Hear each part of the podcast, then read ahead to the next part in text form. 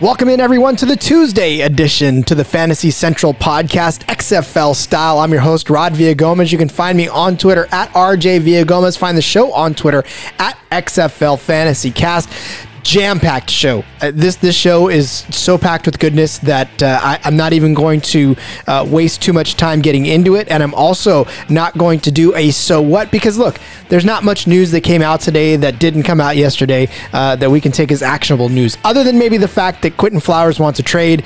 But uh, we are not here to speculate on where Quinton Flowers lands. We're here to evaluate his worth once he gets where he goes. So until we know that, and until we know he's on another team, it's not news yet. So. Not news to us, anyways. So again, we won't do a so what this week because we've just got so much good stuff. We've got Justin Freeman from Numberball. He's going to tell us how to win a, a FanDuel tournament. Uh, the guy took down a 10K tournament the other day. Uh, it, it's phenomenal. We're going to hear about it. We're going to talk to him about his strategy and all that good stuff. And then Adam's back again. It is waiver wire Tuesday, so we got stuff for you to talk about, players to put on your radar, and for you to put in your waiver wire uh, queue. So uh, best of luck to you uh, on trying to grab these guys. So uh, all right, again, outstanding show. Can't wait to get to it. So let's do it. I am so very pleased to actually hear the voice of a guy I've been following on Twitter for a long time now. He's Justin Freeman. He is a contributor to Number Ball, uh, Numbers Ball, Number Ball, right? Number. You'll, you'll correct me. uh, to Number Ball DFS, yes, it is a, a site that uh, also covers the XFL, and Justin does it. So, Justin, thanks for being on the show. I appreciate it, man. I um, I, have been loving some XFL, and and you and I were just kind of chatting it up pre-show about how you know among your group of friends, there there's not a whole lot of people to talk uh, XFL and chop it up about. So uh, I'm always interested to talk to a fellow XFL nerd about such uh, wonderful events. Well, and the thing is, is that we say, and, and I mean, I think all of us feel it, that the pool of XFL fans in our community is so small. And then even still smaller is the pool of DFS players or fantasy players in the XFL community. So we have to go outside of our comfort zone to talk to folks who want right. to talk to us about it. Yeah, exactly. Um, it, it's weird. I'm starting to find all these like little niche bubbles on Twitter and different communities and things. Like people are interested in XFL and people are kind of passionate about it and you know especially like i think one key differentiator with some of the other spring leagues like the dfs has really been successful and i know um, you know the tournaments are getting smaller and the interest is dropping. I think all that's kind of to be expected and everything. Um, but you know there is a, a, a, group that's dedicating lots of resources and lots of time to trying to figure this thing out. And you know, luckily for me, like it's been going pretty well so far this year through four weeks. Like, uh, you know, definitely, definitely showing a lot of profit, especially after last week. Yeah, well, let's talk about last week. Let's get right into it because the reason I brought you on is because you're a rich man now, and uh, I wanted to pick your brain, and I want all of our listeners to be able to uh, to kind of get inside of what it takes to take down a pretty decent GPP. You, my friend, uh, had a screenshot of your last week's winnings, and uh, you took down a pretty pretty nice little payday, nice GPP. So talk talk through that week, talk through the strategy. Let's just talk about that. Yeah, for sure. Um, actually, was able to take this one down on FanDuel. Um, I don't play a ton on FanDuel. I get most of my action in on DraftKings, but um, I, I saw a tournament was going to overlay. Was the uh, 333 uh, Monster, and it was a Saturday only deal. And so I always think it's like a good idea to mix up your exposures a little bit, like especially if you're going to be playing a lot of lineups. It's not necessarily as important if you're just kind of a one lineup player, but if, if you're going to play a lot of lineups and, and you're trying to essentially create a portfolio of players across, you know, the spectrum or of a full slate, like it's nice to have different slates going. And so for me, this was the Saturday only two game slate. And so top prize was 10K and was able to take that down. And, um, you know, remember it was a, the LA game. Um, obviously LA kind of struggled a little bit against the Guardians and ended up losing that game. I wouldn't have seen that coming, but was still able to get to first behind Josh Johnson and a Tre McBride uh, stack. So that worked out really well. Um, yeah, I had Saeed Blacknall in all my DraftKings lineups. And if I'd had him as well, like I'd probably, you know, really walked away and cakewalked with it. But uh, it, it didn't take that on on the Saturday slate. So luckily I was able to get there mostly on on that stack. It was it was not as popular as it should have been. I think obviously when you looked at Tre McBride and how he was looking heading into that week, um, there was some concerns over his playing time and whether or not he was truly healthy or not. But I actually kind of wrote this up last week, and this this general idea of you know, taking what we know about regression in the NFL, you know, where we assume that players who are just playing out of their minds can't continue to play out of their minds forever, like because the talent's so great in the NFL, like. You know, you're going up against elite level competition week after week. You just don't sustain all these like out of this world performances. But I thought it was like really within the realm of possibilities that in the XFL that might be completely different. Like the talent gap from the top of the roster to the bottom of the roster may be astronomical in the XFL. So maybe a guy like Tre McBride, who you know saw I think it was six uh, six uh, targets in week three on only I think it was eleven or thirteen snaps, something like that, um, and caught in caught five of them for over hundred yards and a touchdown. Like maybe he's actually really freaking good, and that that matters. And so I uh, was able to get him at ownership far lower than where he should have been. But uh, yeah, heading out of that game it was interesting because um, you know I needed the St. Louis Seattle game at the end of the day to be kind of low scoring and you know not a whole lot going on. I had De'Mornay Pierson-El and Matt Jones, and somehow, despite only 20 yards from Matt Jones, was able to take home first because the uh, that first set of games was good enough for me. Matt Jones, man, and and to to to win with Matt Jones on your roster after last week, that my friend is an impressive Herculean strength. Uh, yeah. but it's funny that you talked about uh, the regression and and and how uh, players can stay on top. You know, you, we really thought Cam Phillips was going to be a guy like McBride coming into this week too, and mm-hmm. I don't know. I think I might have said it a little bit earlier on on the week of the show that maybe this is the week that Cam Phillips doesn't deliver. But I mean, I I don't know. Maybe I did. I said it, but I don't think I really believed it because I thought Cam would really, I mean, you know, again, to continue to dominate. And unfortunately, he didn't. And I think that's where a lot of my lineups went south was I rode that stack one too many times.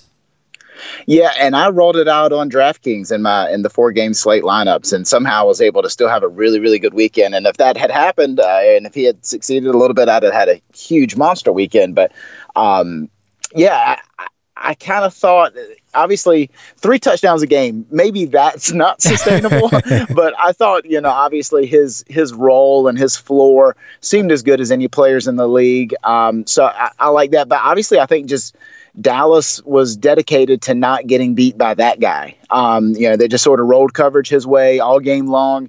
Um, you know, made Philip Walker make plays with his legs. Um, so they dropped back into zone coverage and you know, basically said, you know, Philip Walker, you beat us some other way, and we're going to make sure that uh, that Cam Phillips is not the guy who does it. And Walker did that. Walker had plenty of uh, rushing production and was able to find Nick Holley and connect with him. And Khalil Lewis was involved, and so, you know, I think that goes to.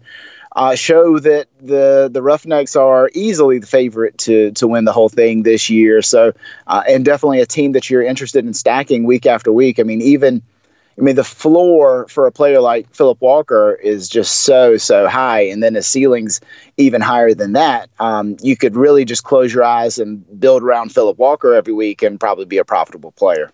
And see, that's the thing where I know that when you when you play DFS, you get burnt and you don't want to go back to that well again. But this is one of those wells that I have a feeling that even so, if you're a one lineup person, maybe you keep rolling this out. I mean, I don't know, and eventually you're going to hit because again, in DFS, it only takes one good week to have a good a good month. To be honest with you, yeah. uh, and so if you can continue to to roll out these ten dollar tournaments, you know, if you only lose what forty dollars in that month uh, but mm-hmm. the potential to win, you know, at least 10k like you did, or or you know, if you win one of these 50k tournaments or whatever, um, I, I, think you're you're better off trying to roll it. But I think you're right in what you said earlier about diversifying and playing I mean, at least four or five different lineups, you know, across mm-hmm. certain uh, different uh, types of, of um, contests. Because we talk a lot about spreading it around, you know, playing double ups, playing 50 50s, uh, you know, playing in cash games and playing GPPs. So I, I think you're better off using. Um, especially in cash games, that Philip, uh, Cam Phillips and, and Philip Walker connection, because you're right, that floor, uh, it, last week aside, because there are outliers everywhere, but that floor is is too good to pass up. I mean, no matter what the price. Yeah, exactly. And I mean, Philip Walker is just going to get there regardless. I mean, whatever you take away, he's he's shown that he's good enough to to find it elsewhere.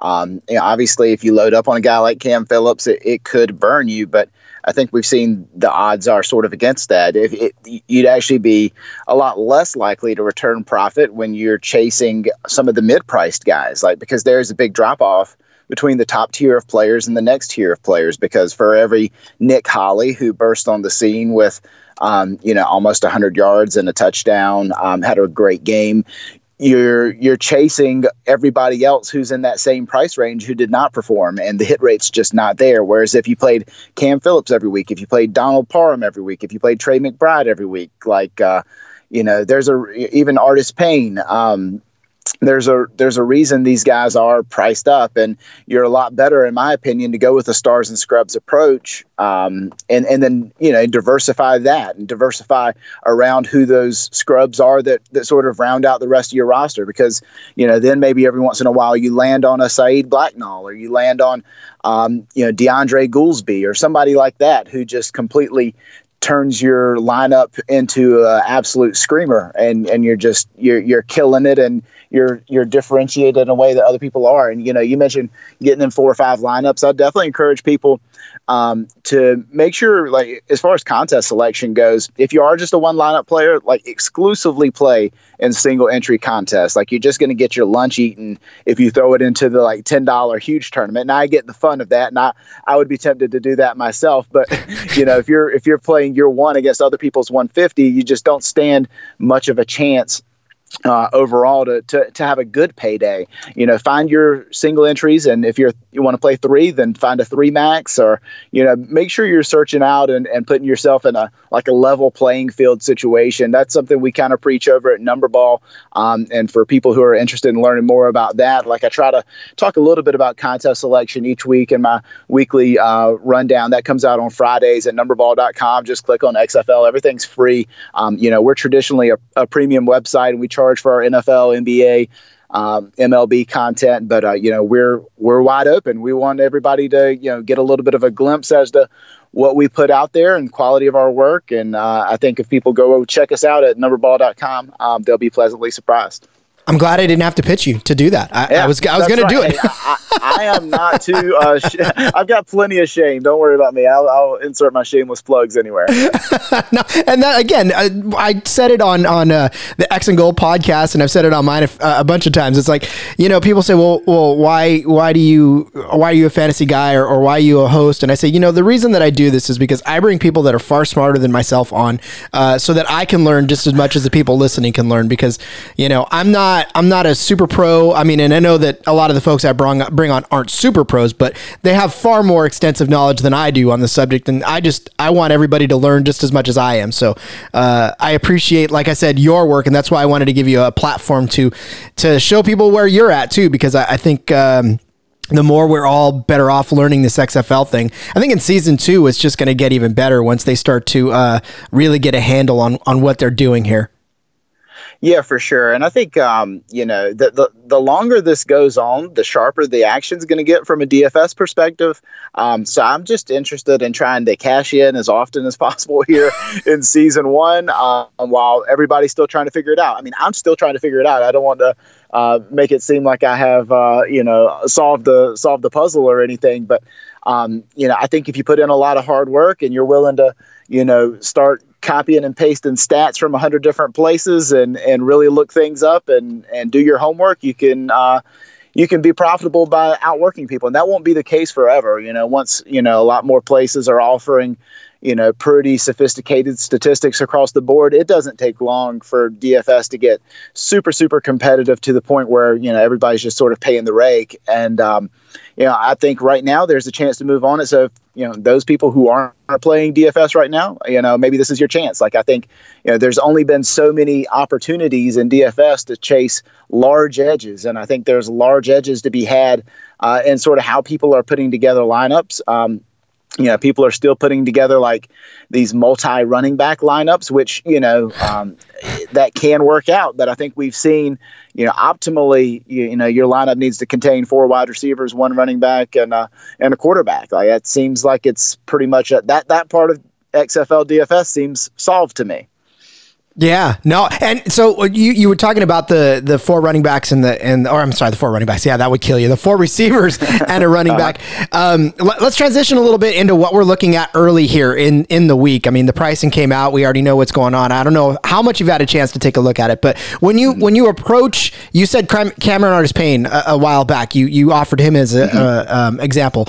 Last week, I had said Cameron Artis Payne, yes, but at a way cheaper price point because I think Cameron Artis Payne was about eight thousand dollars, and Lance Dunbar was sitting there at sixty seven hundred dollars, and he's had comparable uh, stats to a guy like Cameron Artis Payne, and and if he would have fell into the end zone, would have had a better day a couple weeks ago, um, yep. and would have given me twenty five k.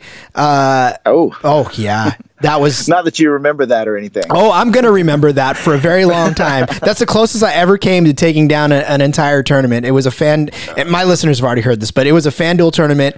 Uh, Lance Dunbar fell at the one the one foot line, and uh, and if he would have crossed that goal line, that'd have given me six more points. I would have had the the takedown, and I wouldn't Ooh. have I wouldn't have had the entire one because there was like three other people that had the same lineup as me, but I would have had the share of of uh, 50k uh, to take home. So. Gosh, my stomach aches for you. well, it ached for me for a while, but anyways, so so we talk about a guy like Lance Dunbar and a guy like Cameron Artis Payne. If you were to to maybe cycle out two two running backs, I think those might be the only two um, that you could probably feasibly do and, and get similar production for. And in fact, Cameron Artis Payne this week comes in at eighty two hundred on uh, on DraftKings, and you got to scroll down quite a bit to find Lance Dunbar. Really? Oh no, I'm sorry, 7600 for Lance Dunbar. Yeah, so the pricing is, has uh, tightened up a little bit then. Yeah, yeah, they've de- definitely tightened up. And matter of fact, uh, I was on Dunbar last week as well, um, and that that worked out. You know, Dunbar played well, scored a touchdown, caught a couple passes, um, did what he does. They're both used uh, sort of remarkably similar. Like they're both involved in the pass game. They're both involved in the run game. Dunbar's involved near the goal line, which you know maybe most people wouldn't expect. So you know, I think his rushing touchdown uh, expectation is relatively high. Um, obviously, Dallas doesn't run the ball a ton. They like to they like to drop back and throw, um, unlike a team like St. Louis, for example. So yeah, you could play them because they're so involved in the pass game. Like um, obviously, we've seen Landry Jones. We won't get Landry Jones this week, but we'll get Philip Nelson. This team likes to check down to running backs. It seems like they're kind of content to operate behind the line of scrimmage and make the defense, you know, press and then try to take their vertical shots after that. And it's pretty much been Parham, and we've seen you know Flynn Nagel kind of burst on the scene last couple weeks. So yeah, I, I like both of them, but I, I, probably can't justify two running backs from the same team, both priced above seventy five hundred dollars. Um, at least this week, I, I think it's interesting when you consider running back teammates obviously last week if you played the Tampa Bay running backs, you'd have done pretty well. And I don't mean to say like you can't win or you I mean, you could actually kind of create a contrarian advantage for yourself by playing multiple running backs.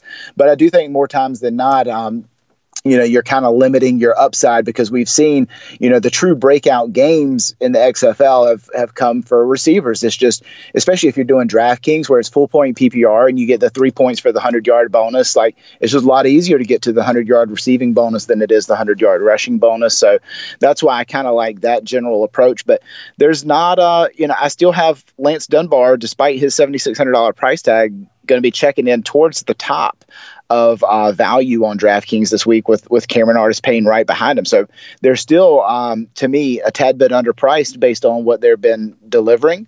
Um, and then you can consider, you know, some other running backs like De'Veon Smith.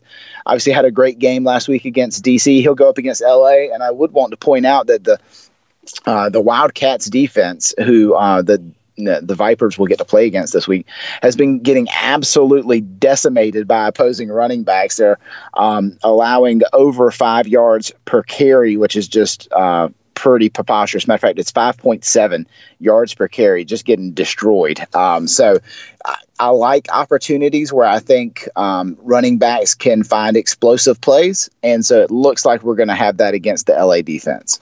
All right, one more running back to bring uh, bring up and talk about, and then we'll move on to wide receivers real quick because I think that's where I know you say that the the most impact is. But what do you do with a guy like Kenneth Farrow in that Seattle backfield?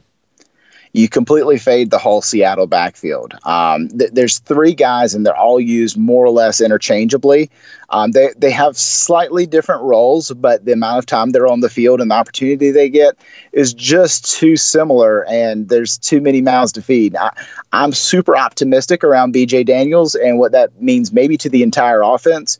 We've seen running backs when paired with mobile quarterbacks. Um, find running lanes. Um, so I could see that as a point towards Pharaoh, but I think I'd argue that that has just as much of an opportunity to affect Ja'Quan Gardner and to a lesser extent Trey Williams. Um, yeah, until one of those guys, you know, maybe goes down with an injury or is just sort of removed from the rotation, there's just too many mouths to feed there in Seattle for me. Okay, I agree. I, I, I was high on Trey Williams last week uh, as far as maybe having potential to catch a bunch of passes, and that fell flat, absolutely flat. Yeah. So, uh, yeah. well, nobody caught passes in that offense. No. To your credit, no, they did not. Yeah. Which was good for me because I needed Austin Proehl to stay quiet, and he certainly did. Stay quiet. He so. he basically was duct taped his mouth shut over there on the sidelines. I don't know what happened. Exactly. Uh, exactly. So yeah, and I think you know trying to figure out anybody to play with BJ Daniels is going to be a little bit of a chore. Like I, I, he may not throw a passing touchdown. He may rush you in. Uh, it's honestly not all that different than you know when we were playing Lamar Jackson in NFL DFS. Like you could feel completely fine playing him without pairing him with any pass catchers. Yeah. Oh, absolutely. Just a total naked. Uh, um, uh, Lamar Jackson. Yeah, you could roll that out there. Exactly. Uh, all right, so let's talk about a couple receivers uh, before we wrap things up. And and as far as are we riding the McBride train again? Is this something that we're gonna gonna lock in and against Tampa Bay? I don't know. It feels kind of like a like a steal. Yeah, it's weird because like you're trying to figure out like what to expect from a Tampa Bay defense because um, you know obviously they they just pitched a shutout against uh, Cardale Jones and made him look like an elementary school quarterback. So uh, it's it's hard to know exactly what to expect, but um, you know, Tre McBride's going to be the third highest priced uh, receiver on the board this week behind Cam Phillips and Nelson Spruce. It's just interesting to me to consider. I, I, don't know. You may know more than I do about Nelson Spruce's injury status and whether we expect him to play this week. So far, it's all pointing to no. I mean, again, okay. they, they, thought maybe that he could probably go, but uh, again, we talked about it in yesterday's episode as far as injury reports. I can't trust anything that anybody says. Yeah. So. Yeah, exactly. Uh, did you did you uh, survive Elijah Hood uh, false reporting in uh, week four because it seemed like everybody had uh, retweeted the fact that Elijah Hood was out and then he was back in. And then he only played what, like five snaps or something. I like faded so. Hood completely, but where yeah. that bit me in the butt was the Larry Rose prediction because I said That's with right. Carter out, with with Elijah Hood on the injury report, here's the time for Larry Rose to step up, and guess who didn't step up?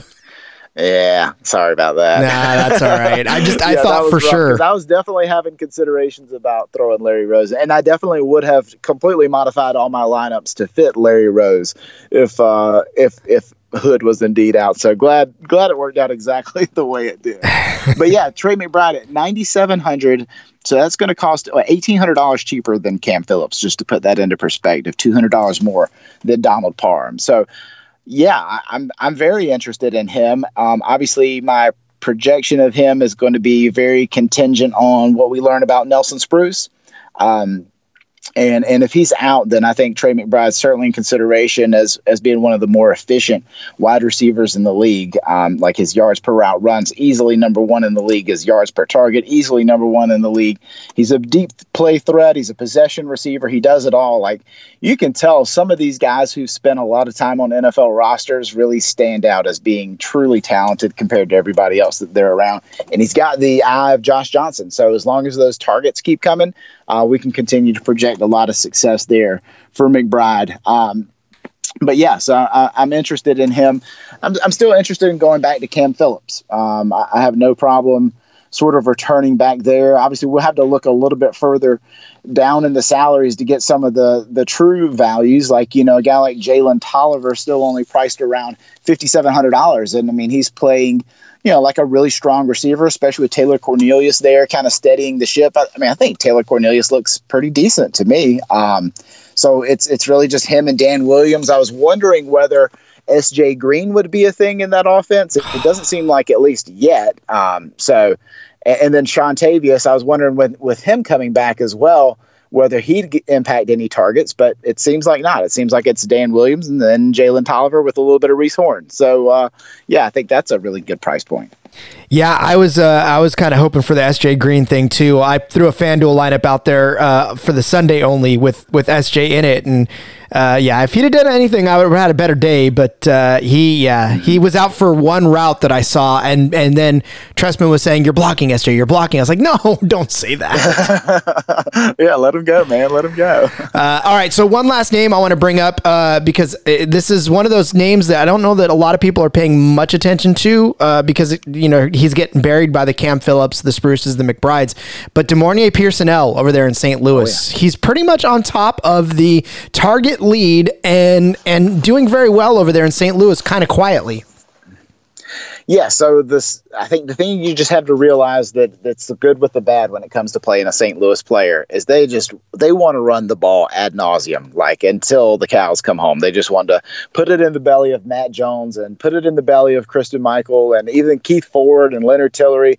Like eh, the the depth there is is, is pretty pretty good. Um, a lot of NFL talent there, obviously, and that's what they want to do. And when they're not putting it in those guys' bellies, it's Jordan Ta'amu taking off. And basically, he is a behind the line of scrimmage thrower. Like their the catch rate on the team is north of 80%, which is unheard of. Like Ta'amu's completion percentage is just insane. And so you know, you're not getting a ton of explosive plays. Like, so that's not a huge staple of the offense, but it hasn't had to be yet either. Um, so maybe if you could project a little bit more of a competitive game script. And so they're playing DC this week.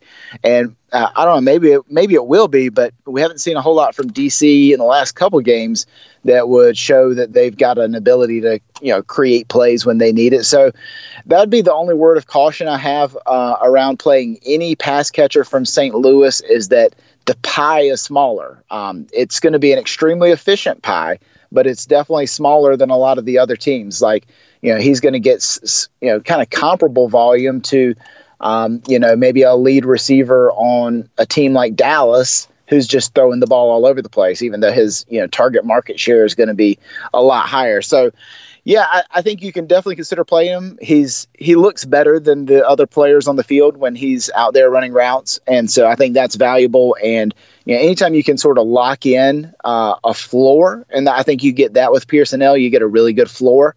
Um, you know, you're going to get four catches and 50 yards out of him every week. I think. Um, with the upside to do a little bit better. Um, and especially if, if the game can start shooting out and we see Ta'amu dropping back a little bit more, um, he's really interesting. Any other players before we uh, before we let you go that, that you, you want to bring up and, and maybe talk about uh, looking at here in the early builds? Well, I think at the quarterback position, there's just so many really interesting ways to go. Like now that the you know position battles are really starting to clear up around the league, you and, and now the pricing is adjusting to those position battles. It's really interesting. Like I am I'm going to be way too excited to play BJ Daniels this week. He's the shiny new toy, and he's going to, I think he's a, a, favorite to break 100 yards rushing just based on what we saw. Now, I did notice that um, there in the fourth quarter, it seemed like.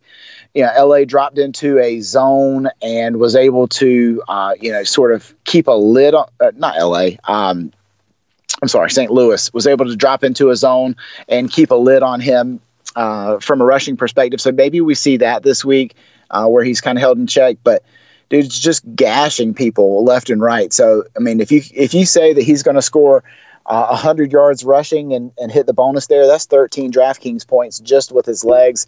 And if he just can throw another 100, 150 yards and an extra touchdown, he's going to be the most valuable player on the slate. Um, so I, I, like that. Um, you don't like the opportunity that you have to give up if you if you don't feel confident pairing him with any pass catchers. But um, you could just sort of roll with that and then you know use that excess money to pay up for Cam Phillips and pay up for Tre McBride and pay up for Donald Parham. Um, you know try to squeeze as many of those guys in your lineup as you can without killing yourself. And um, I think that's going to be a really interesting way to go. But like we've seen, even Taylor Cornelius and Jordan Ta'amu and Philip Walker and Josh Johnson, all those guys um, can make a play uh, towards uh, you know the winning lineup given where their salaries are at. So I don't know. I'm just really interested. I think there's a lot of different ways to slice it, but definitely gonna be interested in building me out some uh, BJ Daniels lineups.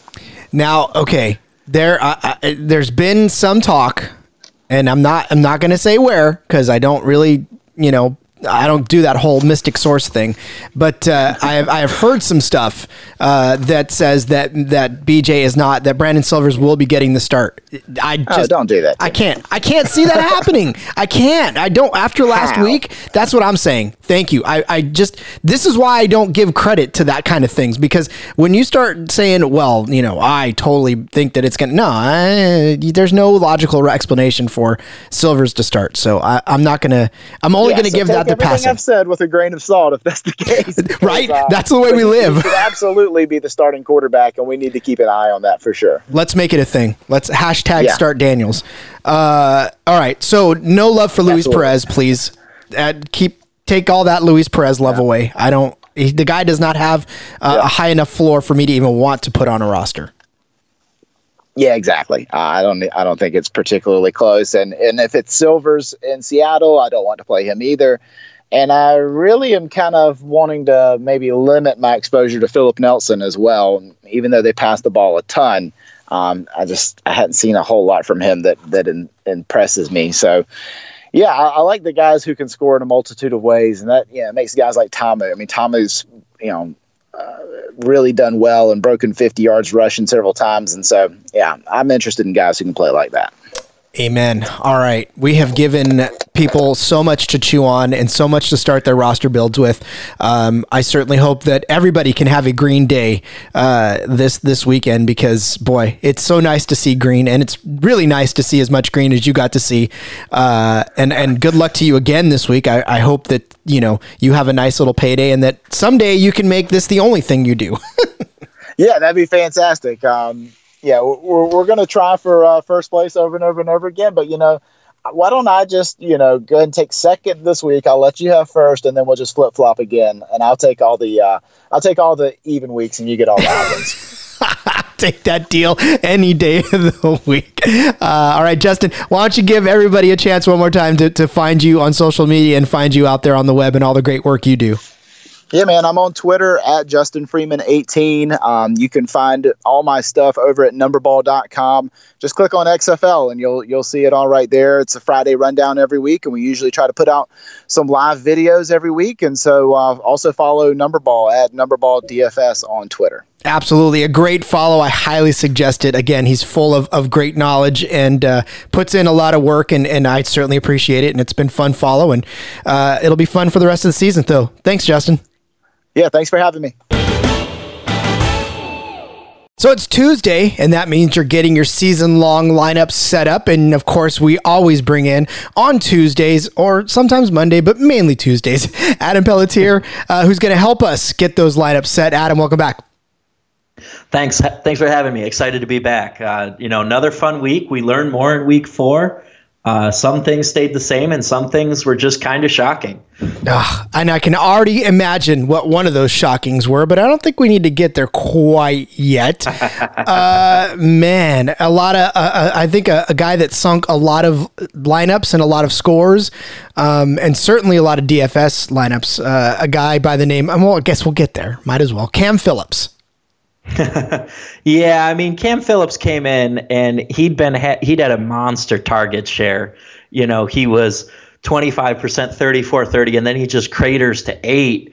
And, you know, you're wondering kind of what happened. Um, and it's just one of those things where Dallas probably came in with a plan. We're going to take away Cam Phillips. We're going to make PJ Walker uncomfortable to go to him. Um, but then you look like Kahlil Lewis had a solid day. Nick Holley balled out, and it might have been one of those things where they told PJ Walker, "Listen, they're going to try to bait you to throw to Phillips. You know, look at your other guys. You got some talent there."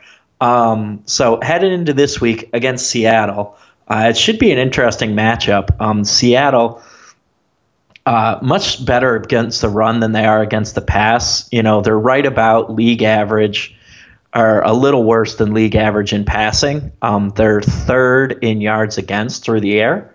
So that might be something to pay attention to. You know, PJ Walker could and Cam Phillips could be in for a bounce back this week, definitely. I was going to say you're not benching Phillips. That's for sure. No, no, no. Yeah, you're rolling. You are rolling.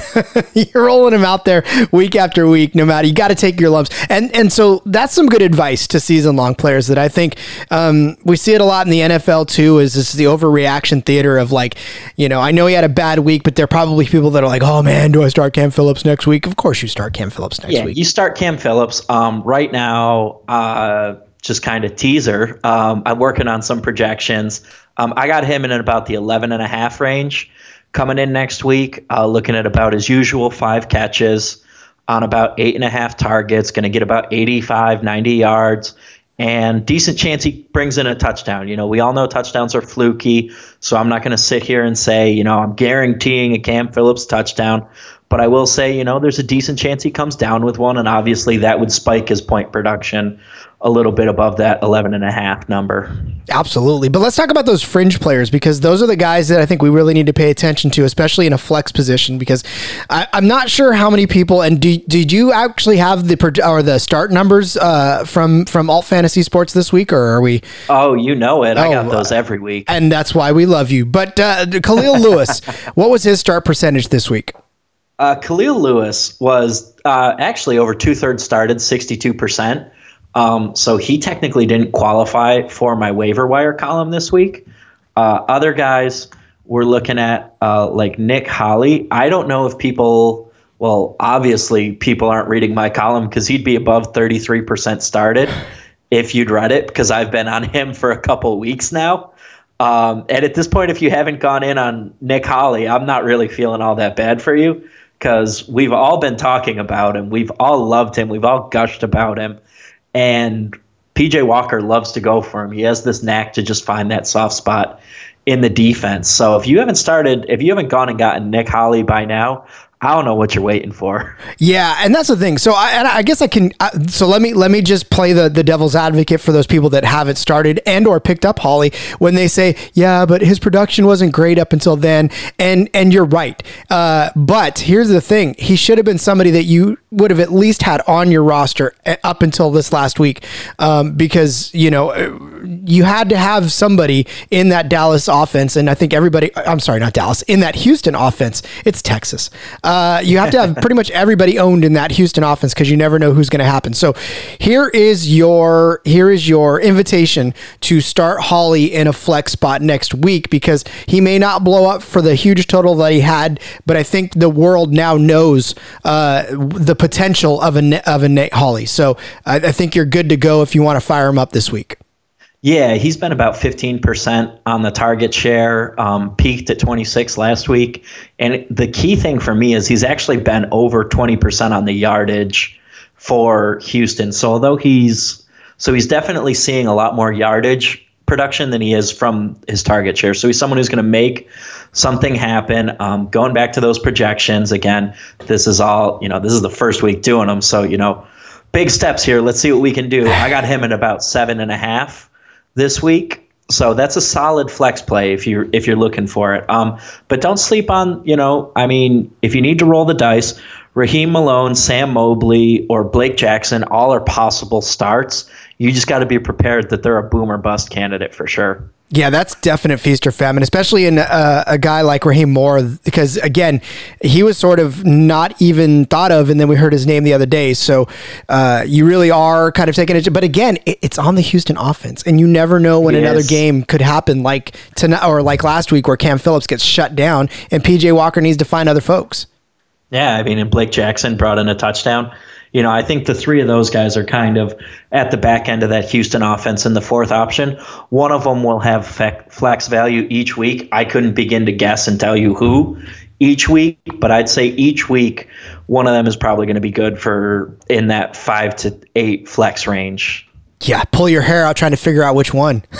yeah, exactly. Uh, all right, so that's Houston's offense, uh, and I think we've we've pretty much talked through theirs. Is there any other uh, group of players or, or a team that we're going to focus on as far as who we should be uh, looking at as far as your your start percentages were um, letting us know?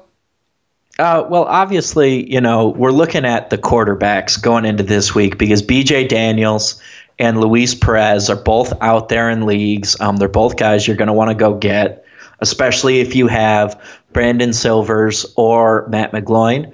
Um, Brandon Silvers had been QB three through last week, solid quarterback.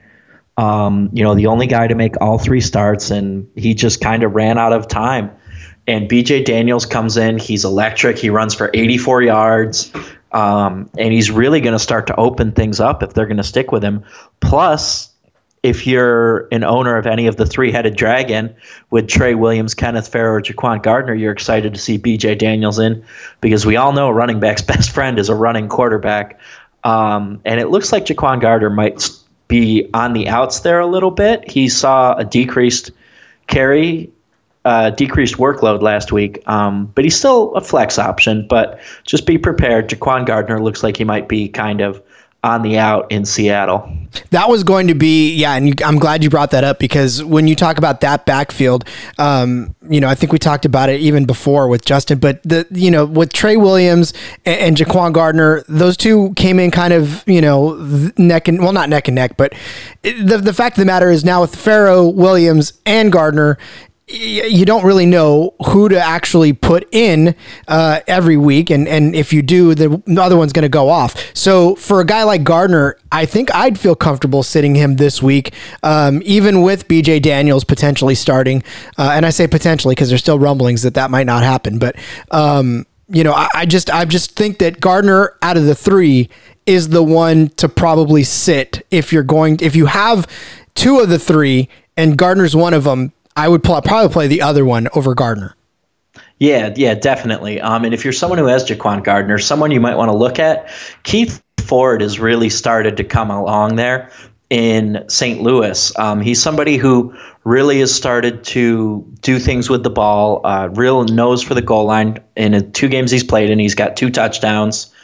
Um, you really got to be a fan of a guy who just every time he touches the field has you know makes a play for the end zone, makes something happen. Uh, you know, only seven carries for 49 yards so far, but he's averaging seven yards a carry. And quite frankly, you know, Christine Michael has had an anemic 2.3 yards per carry and hasn't been as productive. Matt Jones has been solid. Um, but look for Keith Ford to get more involved in St. Louis, especially as they defend the dome this week against a soft soft DC defenders defense. DC has been getting gashed on the ground. So if you have Matt Jones, if you have Keith Ford, Christine Michael, start them. If you have Jordan Ta'amu, start him because you know last week was just kind of you know another step down, a step down for them. Um, DC's been averaging over 122 yards against per game um, and it's really started to take off in these last couple weeks. You know, they were 266 this week, 56 last week to Martez Carter, and that's down a little bit, and 71 and 97 before that. Um, you got to be nervous if your DC and your run defense can't seem to stop anybody.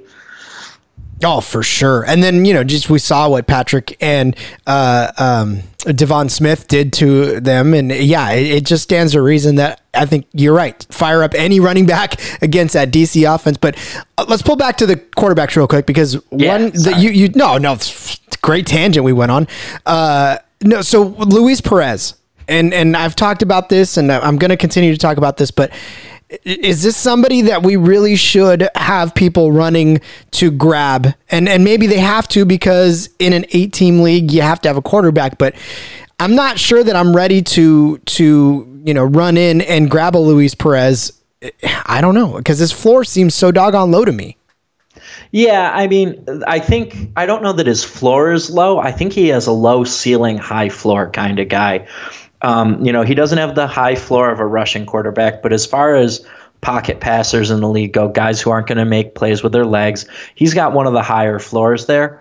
Um, and he's a capable runner. He just didn't have any need to last week because Darius Victor was too busy just running over everybody for New York. Um, and again, eight team league, you know, you're going to have to start him. Somebody has to start Luis Perez. I mean, there's no backup quarterbacks. I'd rather start over him.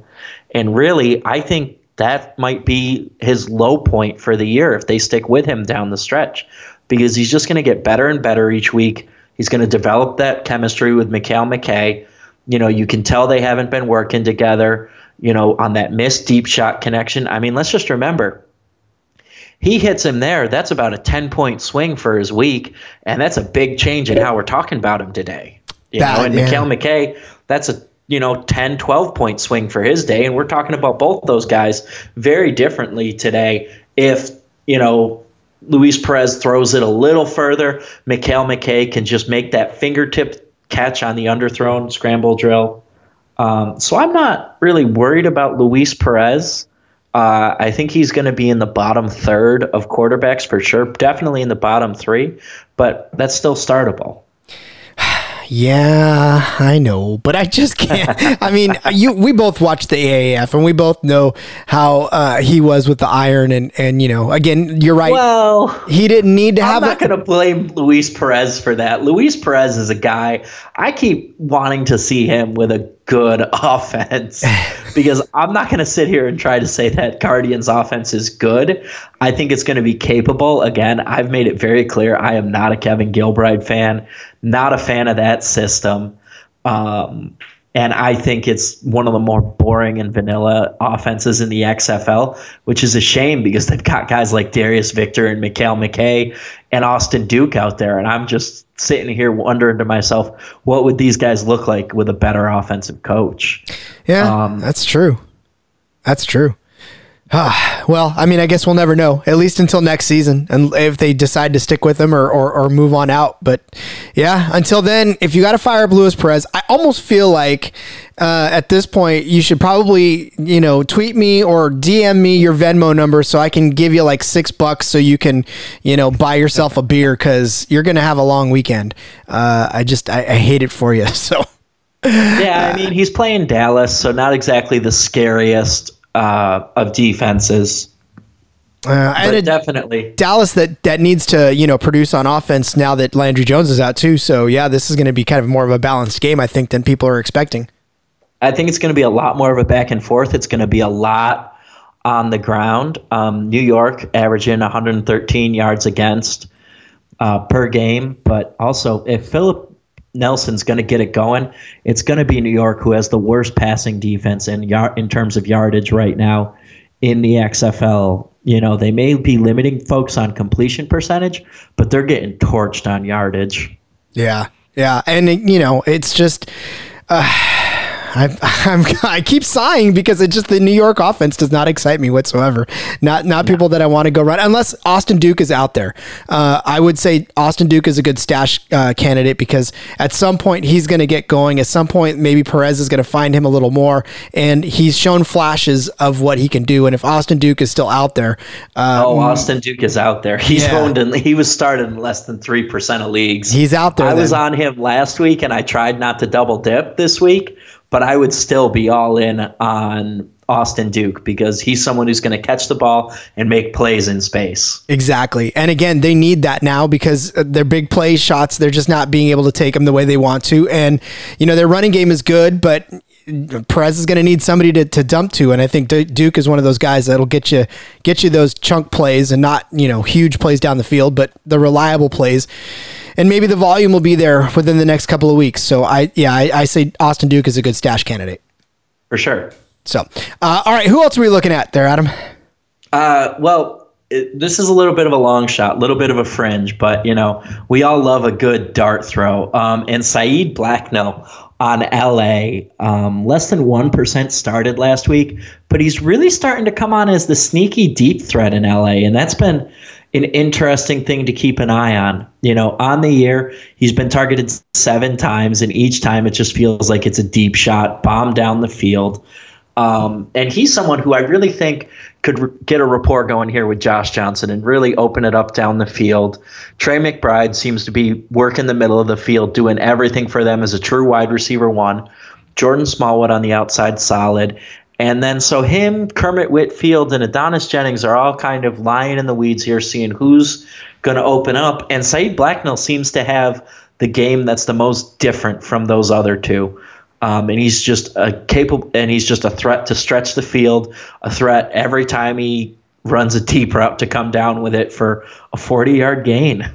Yeah, people are waiting for Jennings to to do something, and he hasn't necessarily done much yet. He's had a couple of good, I don't want to say outings, I, would say a couple of good showings uh, in in plays.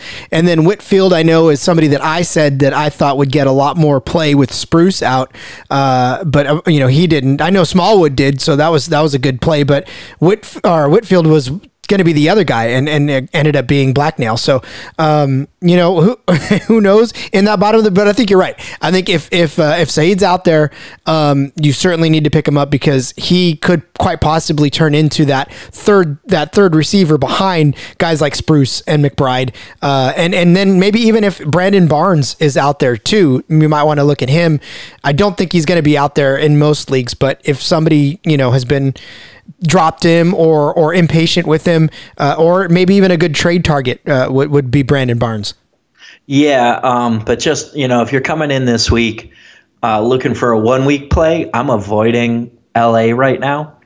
Uh, going up against that Tampa defense, Tampa has only allowed 163 passing yards through the air, averaging that for yards allowed you know, they held New York to 182, they held Seattle to 91, and they held DC to 75. Granted, Houston went for 306 on them, but I don't think LA is going to come in and put up 306 on them. I think they're going to be closer towards Seattle or DC, if we're being honest. I mean, they're just getting after the quarterback. That Tampa line looked dominant on Sunday against the defenders, and it's just a thing of beauty. They get after the quarterback and they hit him hard. And Josh Johnson, for you know, little bit older guy, probably not going to want to be picking himself up off the turf too much.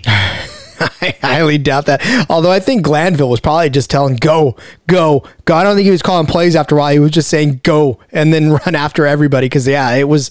It looked like they had a pretty fierce de- uh, defense going on.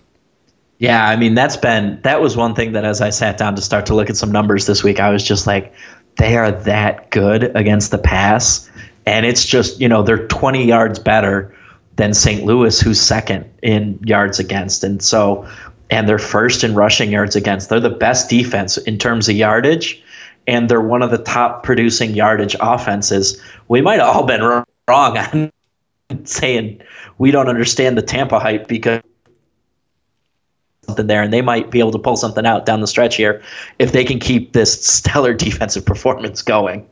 Yeah, Tampa looks like it might be the uh, the surprise team of the of the season if they keep yeah just getting better and better and better. So let's talk about that. I mean, is there any fringe Tampa uh, offensive weapons that aren't being heavily played that we should probably start looking into playing more often? Uh, DeAndre Goosby's probably it. Um, you know, because they're a very top heavy team. You know, they've got Dan Williams been targeted 31 times. Jalen Tolliver 29, Reece Horn 25. The two-headed snake in the you know the two-headed snake in the backfield with Jacques with Jacques Patrick and De'Veon Smith. I mean, other than that, we're just all kind of sitting here wondering what's going to happen. Um, I don't know that there's much beyond those top guys in that offense. It's a very top-heavy team. Nick Truesdale might come back, um, and he might carve out a bigger role. And if he doesn't come back, DeAndre Goosby might be solid. We did have our first SJ Green sighting though, but one play once on Sunday. so yeah. I know you're excited about that. Uh, I am, although I am sad because he he did when he got in that one uh, the play just before I think the one that he was well yeah the one that he was targeted. Uh, they said Marc Trestman was like you're blocking SJ, you're blocking. I was like no, target him and actually give him a pass. Don't let him. Don't make him just block. Yeah, I mean, it's Tampa's might be the clearest, most set offense out there um, in terms of fantasy because they've got their top three receivers, they've got their backs, and they're just going to let those guys go to work. Yeah, and don't know? give up on Reece Horn either. I'll tell you that right now. No, no, no, no, never. Um, you know, guy's been targeted 25 times already this year. Um, you know, and that's good. You know, that puts him right in the top 10. You know, you really got to like it for receivers at least. I know Matt Jones and Lance Dunbar are up there, but we're talking about receivers. Um, you know, you got to like that. He brings them in at a decent clip, uh, about uh, he bringing them in at a 72% clip. You know, he's bound to pop a touchdown here one of these days. It's just, you know, he's consistent. He's going to get you points each week, you know, and that's a nice flex option for you. I agree. I agree. He's not the wide receiver one or maybe even two that everybody drafted him at right now, as far as numbers are concerned. But uh, I'm pretty sure that given enough time and now with Cornelius in and, and maybe a more stable quarterback uh, situation, because I don't know that there's a situation in which Murray is going to see the field for the rest of the season now, especially after the uh, emotion of this first win and, and what it means to that team and what it means to that city. Uh, so I think basically you're going to see Cornelius from here on out, unless Murray really does well in practice um, and shows. But uh, I think Tampa's got their quarterback now, and I think you can safely roll out as much as you can, you know, safely roll out anybody from Tampa. Any Tampa weapons that you have that you may have been sitting on your hands and, and putting on your bench. Yeah, I mean, I don't know that, you know, I think we might have been wrong if we said, you know, I know we talked about fading your Tampa weapons earlier, but we I was definitely wrong on that. I'll, you know, I'll eat crow on that one because Tampa, you know, when you look at the numbers, they've just been phenomenal. And Taylor Cornelius has already established himself as QB four right now. I mean, wow. you know, he's 20 points behind Josh Johnson, but in what one and a half, you know, one and a half, two games, he's already vaulted over Silvers, Landry Jones, Cardale Jones uh, Quinton Flowers, Matt McGloin, Luis Perez, all these guys who have started more games. he just jumped right over the top of them into the QB4 conversation. And Landry Jones isn't going to catch him because Landry Jones isn't going to play. Brandon Silvers is out. You know, Cardale, who knows what's going on there? He's looked like a disaster the last two weeks. So oh, yeah. it's just it's that's the question. Well, we have a hero and a guy named Corndog. How how awesome is that, huh? I mean, you gotta love it. Corn dog is just balling out there. Uh, all right. Well, as we bring this this uh, edition of our Tuesday episode to a close, are there any last names that people need to be scrambling to the waiver wire for tonight to, to check and see if they're in uh, available in their leagues and uh, you know potentially maybe flex options coming into this week? Uh, Keith Mumphrey is another guy I'm keeping an eye on in that St. Louis offense. St. Louis has been pretty prolific in the passing game. Um, and he's been competing kind of for that third, fourth receiver role behind Alonzo Russell and the tight end Marcus Lucas. Um, he's definitely reliable. He's going to go catch the ball. He's caught six of his seven targets for 102 yards. You know, he had a big play, big 43 yard catch this weekend. He's an NFL caliber receiver.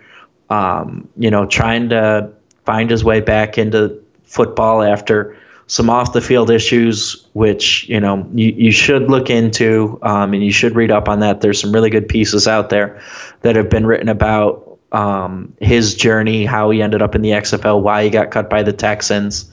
Um, but you know he's out there looking for a second chance. Uh, been touted as an NFL caliber guy, and that's showing true. I mean, he's fourth on that team in receiving yards at 102, and I think he's just going to start to carve out a bigger role here. As I'm not necessarily all that excited about a guy like Alonzo Russell as the number three receiver there in St. Louis. Yeah, he's the guy that kind of fallen fallen out of favor in my camp too. I, I, was really high on him for a while because he did look like he had the potential, but you know, uh, De'Mornay Pierson-El is is such a target monster, and he is clearly the number one there. That uh, you know, with Ta'amu running as much as he does, and the, the running game the way it is, yeah, it's just Russell has not he hasn't necessarily turned into the type of receiver that I, I, think he could potentially be. So yeah, I think you're right on that. Um, I think I think just before too, the, the last thing I'll say is that uh, keep an eye on Marcus Lucas. Don't necessarily pick him up yet, but um, keep an eye on him. You know, he's got 10 catches so far this season, not the most prolific of tight end numbers, uh, but it looks like they're trying to spread the ball around a little bit more as these games get uh, deeper into the season. And you may need value in guys that get targeted a little little more, especially as uh, as some other options tend to drop off. So um, just Yeah. keep a, a side eye on on the status of Marcus Lucas, and if you can grab him on a after a week that he does well, um, you know you could flip him for something, or you could start him yourself. I mean, yeah, I think you might want to go grab him. I mean, he's one of the seven starting tight ends in the league right now. so you definitely, you know, he needs to be owned. And the fact that he's only started in 26% of leagues is a little shocking because Jordan Ta'amu does like those bigger bodied targets. Um, you see that especially with the fact that L'Damian Washington's putting up numbers. Alonzo Russell isn't small. Keith Mumphrey isn't small. Um, his tight end Wes Saxon isn't small. I mean, even his running back Matt Jones is not a small man. He's about 6'2", 6'3". and so you know Ta'amu really likes to go to his bigger targets. So I'd be I'd be confident saying Marcus Lucas should be owned in most leagues right now if you have the tight end slot. There it is. If you, yeah, if you have a tight end slot, or if you're looking for a, a flex or just a deep bench stash, that's your guy. So, man. All right. Well, we've given these guys a lot to chew on. We've given everybody an opportunity to, uh, you know, get their their lineup set before or their waiver wire claim set before the the things run on Wednesday. So, I'd say we did a pretty good job uh, uh, of setting folks up. How about you? I think so. I think so. Um, you know, and just remember if your waivers do run a little earlier, uh, my waiver wire column does go up every Sunday night. So I've got you with start percent with uh, guys who are typically under 50% started there. So they're probably available in your leagues. Yep. And remind everybody where to find that stuff. Uh, you can find me over on sportsgamblingpodcast.com. Um, if you just go to the XFL tab, you can see all my work there. You can also check out some sortable XFL stats there. You know, there's a whole bunch of places doing them now. We're going to keep them up over there for the time being. Um, and we'll see how the projections look this this week. Um, I'm kind of beta testing them in private this week. If the model works, you know, keep an eye out. Maybe we'll slip some projections in out to the public next week as well. Outstanding. Adam Pelletier, everybody. Again, our resident season long and, uh, you know, just overall fantasy guru. So, Adam, once again, thanks for imparting your knowledge on the audience and uh, for giving us some a lot of good stuff to think about tonight. Yeah, appreciate it. Always a pleasure.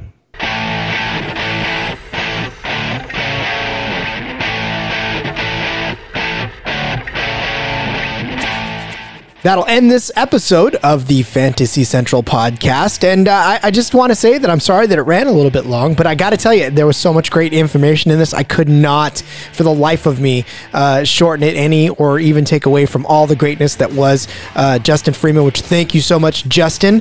Uh, and then, of course, Adam, that he just can't cut this short. You got to let it go. You got to let it breathe. And uh, I hope you took it all in. I hope you got what you needed out of it. We covered a little bit of DFS. We covered a little bit of season long. Uh, I think it was everything packed into an episode that we could get in.